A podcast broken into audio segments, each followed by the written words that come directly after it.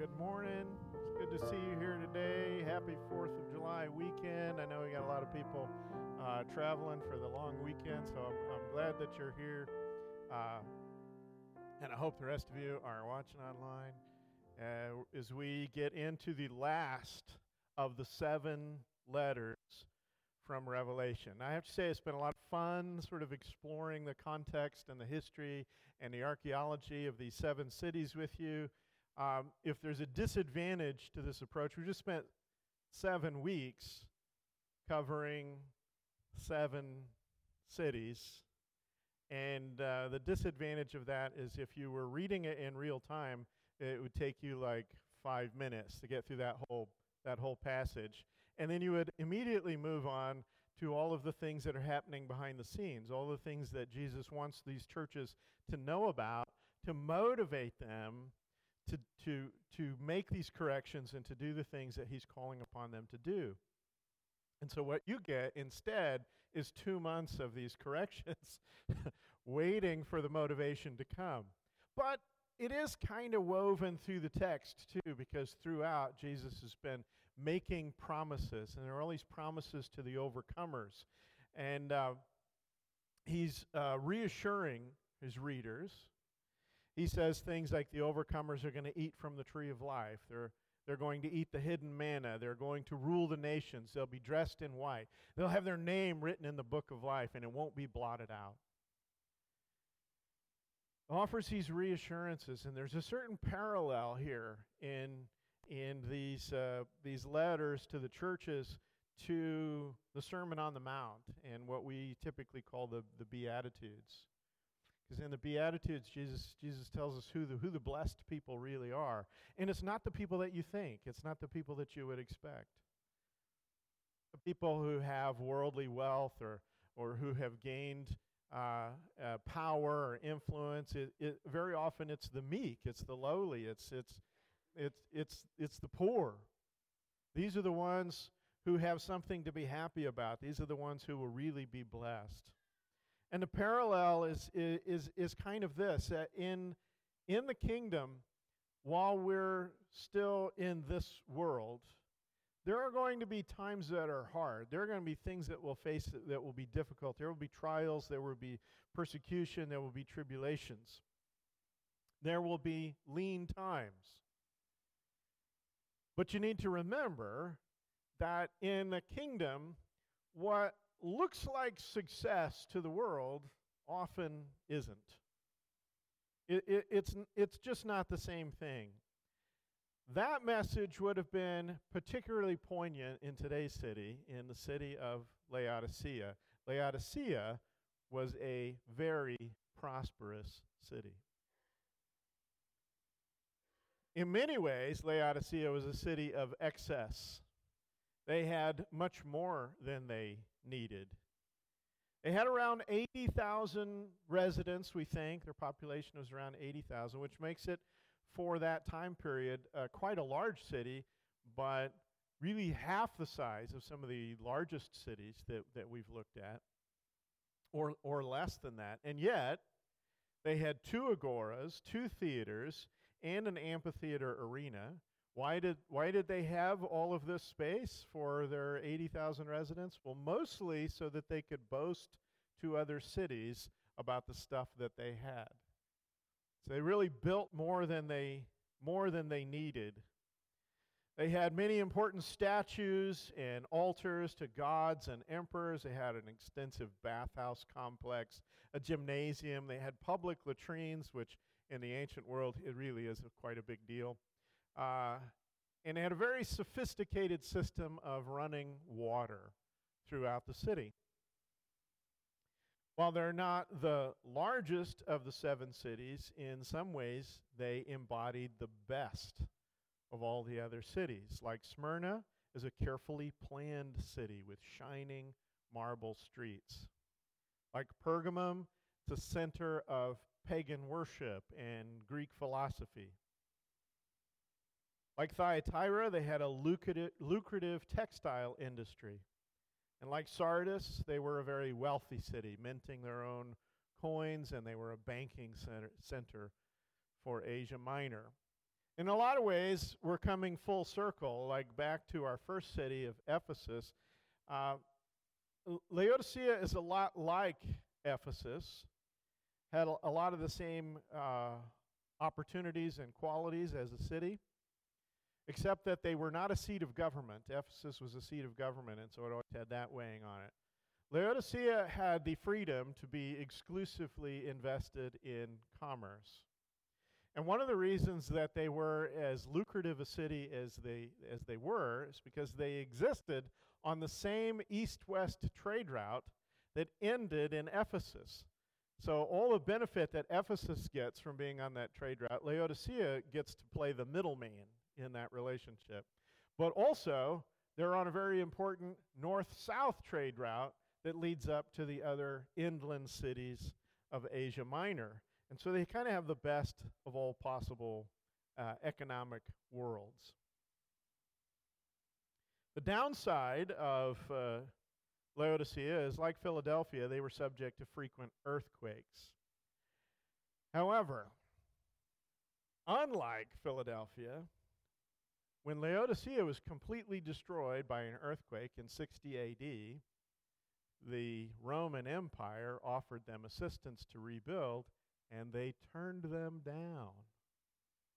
They said, "No, we'll rebuild ourselves."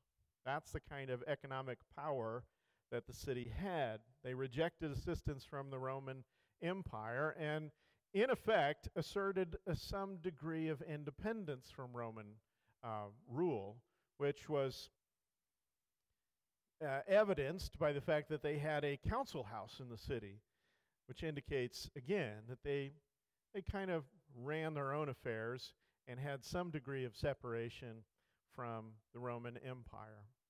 So this is the context, and we open up the letter in Revelation chapter 3, starts with verse 14. It says, "To the angel of the church in Laodicea, write, these are the words of the Amen, the faithful and true witness, the ruler of God's creation. I know your deeds, that you are neither hot nor cold. I wish you were either one or the other. So because you are lukewarm, neither hot nor cold, I'm about to spit you out of my mouth." He's getting right to the point. I don't think, no matter how we read between the lines, no matter how we understand what's going on here, having Jesus tell you that he's about to spit you out of his mouth is probably bad. Probably not, this is not, and there's, notice, this is one of those letters where he doesn't say, well, here's what you've got going for you. He immediately gets into this. Now, we often interpret lukewarm to mean apathetic. Scripture, of course, sometimes uses heat and fire to represent passion and enthusiasm and faithfulness. The fire is associated with the spirit. And so we kind of think hot means good. To be hot means passionate, on fire. And cold then must mean cold-hearted and uninterested. And so we've often presented this as if it represented sort of a spectrum of enthusiasm. You know, you could be hot, on fire for Jesus, or you could be cold-hearted, but instead you're in the middle, and I'd rather you were cold. I've always kind of struggled with that interpretation because it's essentially saying God would rather you had no faith than a little faith. And I'm like, well, I'm not sure that makes sense. Here's the thing. While apathy has no place in our faith or in our churches, and there's an important message to be had there, that is not the meaning of this particular passage. What we have to understand is that a major deficit that the city of Laodicea had was they had no local water source, right? So the closest water source is several miles away, and water had to be piped into the city. Now, nearby Colossae, it's a city that you know, Colossae had a cold mountain spring, and so you had this nice, clean, fresh, cold mountain spring water, the kind of water that you would want to bottle up and take with you to other places or sell at a high markup at the convenience store. Hierapolis, another nearby city, had these impressive hot springs. They're still a major tourist attraction today, beautiful hot springs in Hierapolis. It had these healing properties. And, of course, you know the Romans, how big they are into baths. Well, they built bathhouses at Hierapolis that took advantage of these hot springs, and people would come from all over the world to soak themselves in the healing waters of Hierapolis. Laodicea had neither. They had a water source 7 miles away that they piped in, and they had a very complex solution to their water problem, but that complex solution had its own problems. This is a section of the actual pipe that fed water to the city of Laodicea, and what you're seeing there is a buildup of solids on the inside of that pipe. So they built this pipe system. It's several miles long, and no matter what the water was like at the beginning of the pipe, by the time it comes out the end of the pipe, it's lukewarm. It's tepid water. Not only that, it was so filled with minerals. I like the occasional mineral water, especially if it's cold. Warm mineral water is particularly disgusting. And warm mineral water has a tendency to leave these hard deposits on everything. And so they have this elaborate pipe system that they're constantly having to open up and chip away the deposits to keep those pipes open. This is their water supply. So Jesus picks up on this theme. He recognizes this is part of what it meant to live in the city of Laodicea. And he says, you guys don't have cold water. You don't have hot water. You have this lukewarm, tepid, nasty-tasting water that nobody wants to drink. Jesus applies this to the church. What is he saying? Probably worse than saying you are apathetic Christians. Essentially, Jesus is saying you are useless. And Christ's admonishment to the church is that they should be useful. Hot water has a purpose, right? You're going to go take a nice dip. You want the water to be nice and warm. Cold water has a purpose. You're going to take a big drink,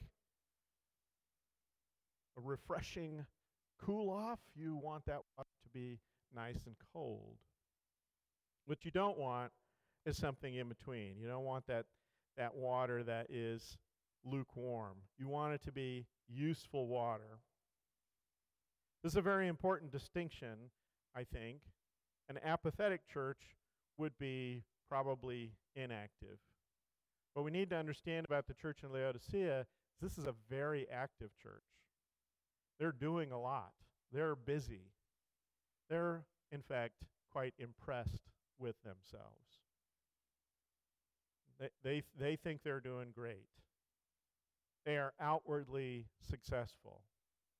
And Jesus is essentially saying to them, you are useless to the kingdom. Now, this message would have come as a deep shock to the church at Laodicea. They see themselves in extremely positive light. And why not?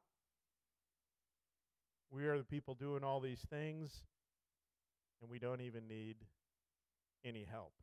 This is what Jesus says in verse 17. You say, I am rich, I've acquired wealth, and do not need a thing. But you do not realize that you are wretched, pitiful, poor, blind, and naked. See, what Laodicea does, Laodicea practice a godless self-reliance. In Philadelphia, the church was probably tempted to believe that, we're too small and we're too ill-equipped to make a difference for the kingdom, and Jesus says to that church, no, look, I put an open door before you. There is literally nothing that can stop you.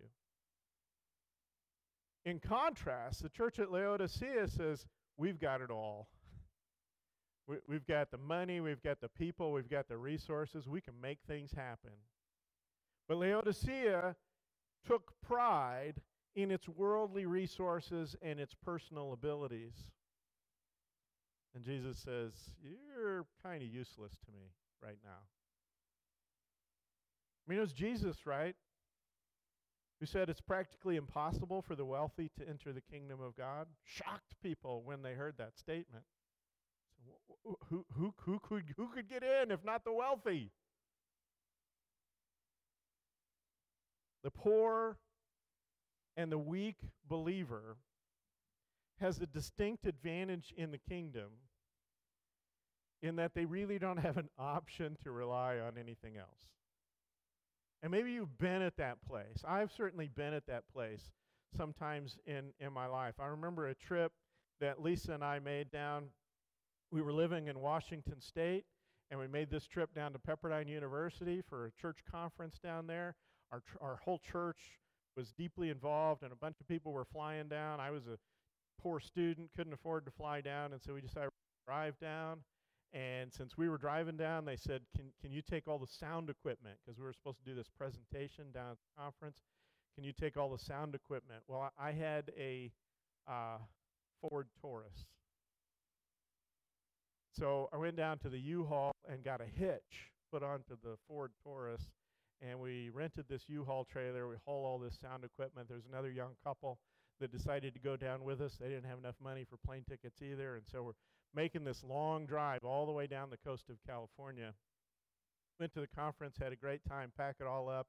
We're coming back, and we get right around Stockton, which is one of my least favorite parts of the whole state. And something in the engine, my friend was driving at the time, something in the engine goes clunk. And he says, what was that? I don't know. A couple more miles, clunk, clunk, clunk, and then the whole thing stops. All grinds to a halt. And now we're sitting on the side of Interstate 5, waiting on tow service. Tow service shows up. I've got a trailer. They can't tow us. And so we wait another hour for another tow truck to show up that can load my Taurus onto the flatbed of the truck, and it's got a hitch at the back for the trailer. And then this guy shows up with his wife and kid, and they're in the cab of the truck, and he looks at the four of us, and he says, I don't have any room for you in the truck, so you're going to have to ride in your car. But it's not technically legal, so I need you to keep your heads down. So we're in my Ford Taurus, which has a transmission that is basically turned into a brick. It's completely gone. And we are keeping our heads down below the seats while this guy hauls us over to some place where we can get the car assessed. And we are laughing our fool heads off. And one of my friends says to me, he says, how on earth are you this calm? I would be coming unglued. How are you this calm? And I said, I don't have any choice. What am I going to do at this point? I've got no money. I made this trip because I didn't have any money. And my car's toast, and I don't have any idea what I'm going to do about it. But worrying about it will accomplish nothing. I have no choice at this point but to trust that God has a plan for us and it's all going to work out. There is an advantage of being in that space where you've run out of other options and you have nothing but God to rely upon. Because let's face it, when we have options, we tend to choose to not rely on God. In fact, in a lot of ways, we'll do anything within our power to avoid that circumstance where we have to rely on God. For some reason, we seem a little bit terrified of it. We are enamored with our prosperity, and we will go to great lengths to avoid dependence on anyone or anything, even the creator of the universe.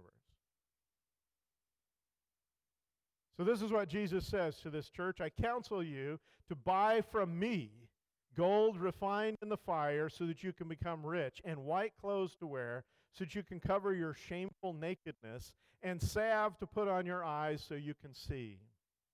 They are counseled, essentially, to seek godly provisions. And these are all local references. The banking industry, minting of coins, all of this was taking place here in Laodicea. It says, that's not the gold you need. You need the gold that I refine. They've got this textile industry. Interestingly enough, their textile industry centered around black wool. So they produce this very, very exquisite black fabric, this black textile. He says, that's not the textile you need. You need to buy white robes from me. And he says, you get salve for your eyes. City of Laodicea actually had a hospital. And what they were famous for was this eye salve. It's made from a ground-up mineral. And people would come from around the known world to go to Laodicea to treat eye ailments with this salve. And he says, what you need is a salve from me because you need to open your eyes. In other words, you've got banks, but you're poor. You've got a textile industry, but you're naked. You've got an eye clinic, but you're blind. This is the irony of relying on the world. Faith in worldly provisions is a faith in shadows. What Laodicea represents, they represent the temptation to favor the real world, in quotes, over the kingdom. And, hey, I know we use that language. We use that language sometimes even in the church. We say things like, church and faith, that's fine, that's all good and well, but some of us have to live in the real world. What are we saying? What is the assumption there? The assumption is that this world, as we've observed it, as we have lived in it, this world is real. And the things of Jesus, the things of faith, the things that the church and the minister talk about, the things of the Bible, these are like a Sunday school fantasy. And when we have time for that, we'll get to it. But right now we have to deal with real world things.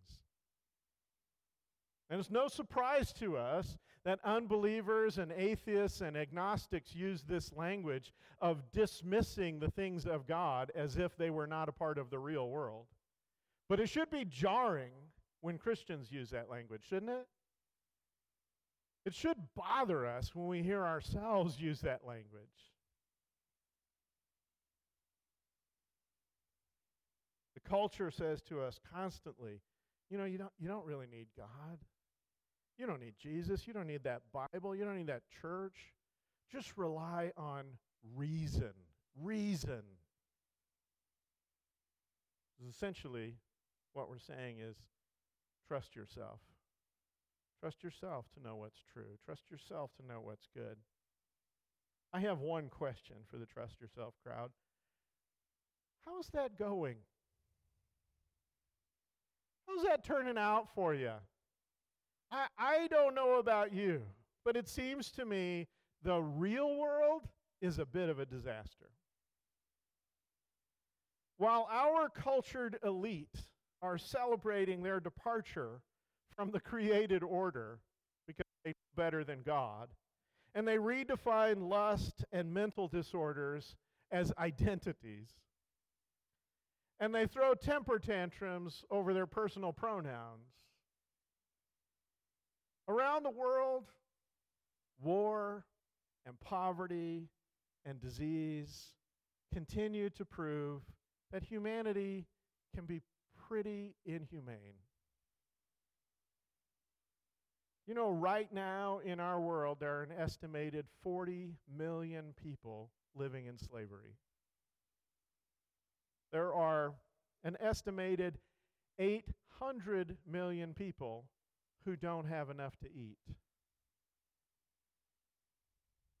There are 560 million Christians around the world right now who are living under persecution.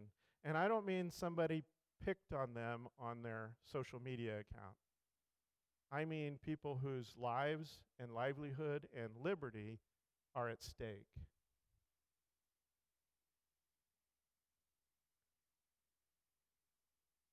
There are 4.2 billion people on our planet right now who live under a dictatorship. On a weekend like this, we celebrate liberty. It bears noticing that the number of people who live under dictatorship is growing in our world, not shrinking, but growing.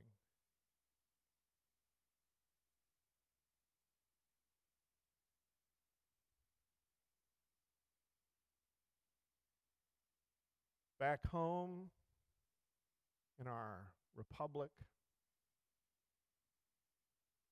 where we value freedom and democracy. Back home, our leaders are doing their best impression of totalitarianism, using whatever crises, real or not, in order to gain whatever power they can grasp at, often creating real crises in the name of resolving crises that we didn't have before they mentioned them. Now I realize there's been some good news lately, and I realize that everybody's kind of hoping that in the next couple of election cycles there'll be shifts in all of this. But there's a couple of things we need to understand. Sometimes one government party can be better for us than others, but generally speaking, politics is corrupt. It really doesn't matter which party we're talking about. More important than that, we have to understand that legal and political victories will continue to be overshadowed by declining morality. If you're not sure what I'm talking about, all you have to do is watch the news this week. Say, okay, we have a political legal victory where the court finally reverses a ridiculous decision. And what happens? Complete histrionics. People who are convinced that losing the right to kill infants is the greatest humanitarian crisis of our age. That is the sickness of our world. Now, I realize that lovely, beautiful things happen. It's not my intent just to focus on the negative and make you feel bad about things. Lovely and beautiful things happen, and people can be fantastic and marvelous and glorious. But I want to make this distinction. Scripture says, every good and perfect gift comes from God. And if you observe, if you watch, you're going to know this to be true. You're going to know that every really great thing in your life, every virtuous thing, every beautiful thing, every lovely thing that you have experienced was created by God. And every broken, miserable, diseased, ugly thing is a perversion of what God intended for you. Now, we don't always make the connection between rejecting God and the miserable circumstances that it creates in our lives, but that is exactly what is happening. It's what happens to us. I can testify to you that all the worst things that have happened to me have happened because I chose things that were ungodly. It's what happens to the world. In this real world, so-called, drug and alcohol abuse are up, depression and suicide are up. 60% of the American public either doesn't believe God exists at all or doesn't believe he can do anything about their life. The further we get from the truth and light of Jesus Christ, the worse things get, and yet no one seems to want to make that connection. Now, the moral condition of the Roman Empire in which these churches existed was worse. Much, much worse. I don't know if we're getting there. Maybe we'll get there eventually. Maybe we'll catch up. Big competition. We seem to like to compete over broken things. 2 weeks ago, I read, our nation leads the world in fatherless households. Wow, what a victory to win.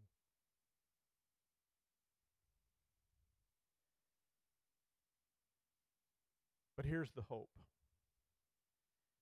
True light is not overcome by the growing darkness. The church in these letters, the symbol of the church is a lampstand. The church is a lampstand. You cannot overpower light by adding more darkness. The more darkness you add, the more clarified the light becomes. So that even a tiny light seems more brilliant as the room around it grows darker. And as long as Christ and kingdom are our source, we will be the light. But if we are sourced by the world, then we're just another flavor of darkness. We're deceiving ourselves. No matter how fine we regard ourselves, we will be dark when the darkness approaches. We will be, as Jesus says, wretched, pitiful, poor, blind, and naked. So there's another revelation principle here, and that is that the empire is not as it appears. This is part of the one of the core purposes of Revelation is to pull back this curtain on the spiritual realm so that we can see that the work that God is doing is the real work. The world that God is building is the real world. And that everything that we're convinced of is real and important and worth treasuring, all of that is an illusion. All of that is a smoke and mirror show. Things that seem to matter, the treasures and idols of this world, will turn to dust. The powers and the principalities of our age, these are all fleeting and insignificant once you know kingdom is. The victors in this battle are not the ones who serve the lie of the empire, but those who know and keep the deep truths of the kingdom. And so Jesus goes on, verse 19, those whom I love, I rebuke and discipline. So be earnest and repent. Here I am, stand at the door and knock. If anyone hears my voice and open the door, I will come and eat with the person, and they with me. And of course, this message is for the Laodiceans, but really it's for all the seven churches and by extension, all the churches of the Roman Empire, and by further extension, all the churches in all places, in all times. The Lord's intent is to restore our light. Jesus doesn't give these harsh, difficult messages to the church because he wants to hurt them. He's not just lashing out. It's like us as parents. Sometimes as parents we get angry with our kids and we say things in anger. Most of the time we discipline our kids, we don't enjoy it. We don't do it because it's fun to discipline our kids. We do it because we love them and we want them to be good citizens and good people and good believers. That's what that is about. This is what it's about for God. He says these very difficult things. He lays out these very stark, painful to hear messages. Is he doing that to inflict pain on his audience? No, he's doing it because he wants to restore their light. He wants to restore them to what they're intended to be. These are the most important things. Get them right. Get the most important things right. If we are enamored of worldly things, of worldly priorities, we are missing the big picture. We are missing the point. You know, people ask us sometimes why we're focused on the things that we're focused on. Why you keep talking about kingdom? You keep talking about mission. You keep talking about discipleship. Why do you talk about these things? Because these things are right. This is where the truth is. This is where the hope is. This is what it's all about. Some of you are wondering, what is the big deal with Honor Club? And why is our preacher involved? We got a youth minister, for heaven's sake.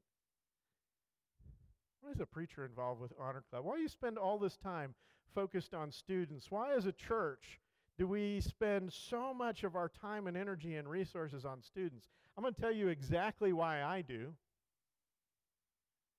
Because from the mid-teens to the mid-20s, the human brain is actively creating and then editing neural pathways. What does that mean? It means what you're doing as a young adult, it's a very good indication of what you'll be doing for the rest of your life. And guess what we've reserved that time for? Sowing your wild oats. We let kids go off the reservation to sow their wild oats and hope that they'll come back and be good Christian people. The truth is, whatever you're doing when you're 18, 19 years old, there's a very good chance that you'll be doing some version of that for the rest of your life. Now, it's not that the rest of us can't learn. It's not that we can't add neural pathways. It just takes a lot more work for us. This is why it's so much easier for young people to learn a language or learn an instrument or learn how to program the VCR. I'm dating myself with that reference. We can learn. It's just more difficult, and I'll tell you something, most of us simply choose not to. We just resolve ourselves to, well, I'm not comfortable with change. And that's our write-off.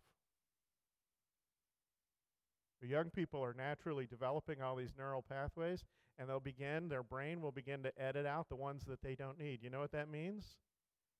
That means if your faith is at the bottom of your priority list when you're a young adult, chances are it'll remain at the bottom of your priority list for the rest of your life. We do what we do because these young people are our future. These young people are hope for the kingdom, and we will do whatever it takes to help them learn to love Jesus at a time in their life when they will love Jesus for the rest of their life.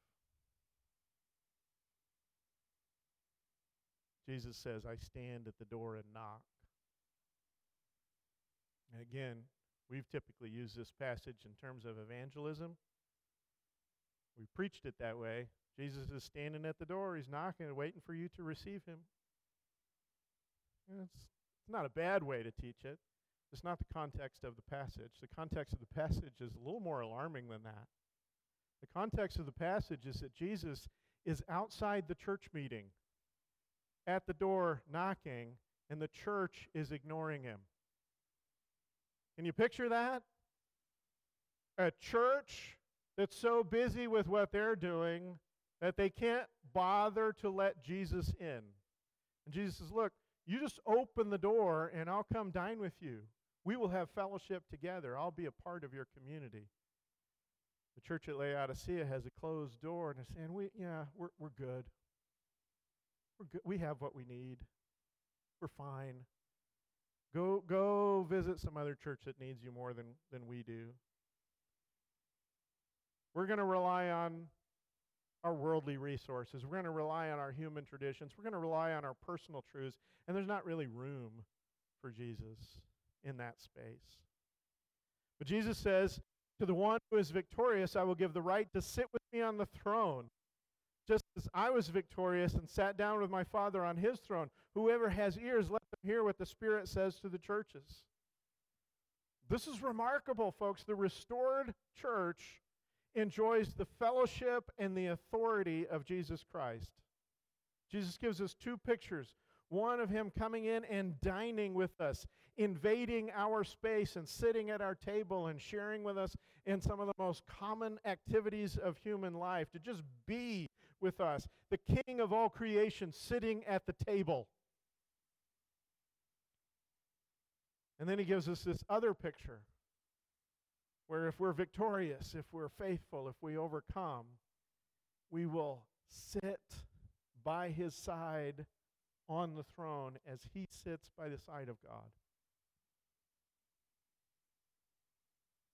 To be under the authority of Jesus, but also to be participants in that authority, respected members of his court. And this is a question of faith, but not faith in the way that we sometimes talk about and think about faith, as though faith is sort of the ability to believe in unbelievable things. This is all about faith in regard to what we rely upon. What is our source? Revelation is going to teach us that the empire is an illusion, that the treasures of this world are nothing but sand. It'll slip through your fingers and be gone. Jesus is our real world.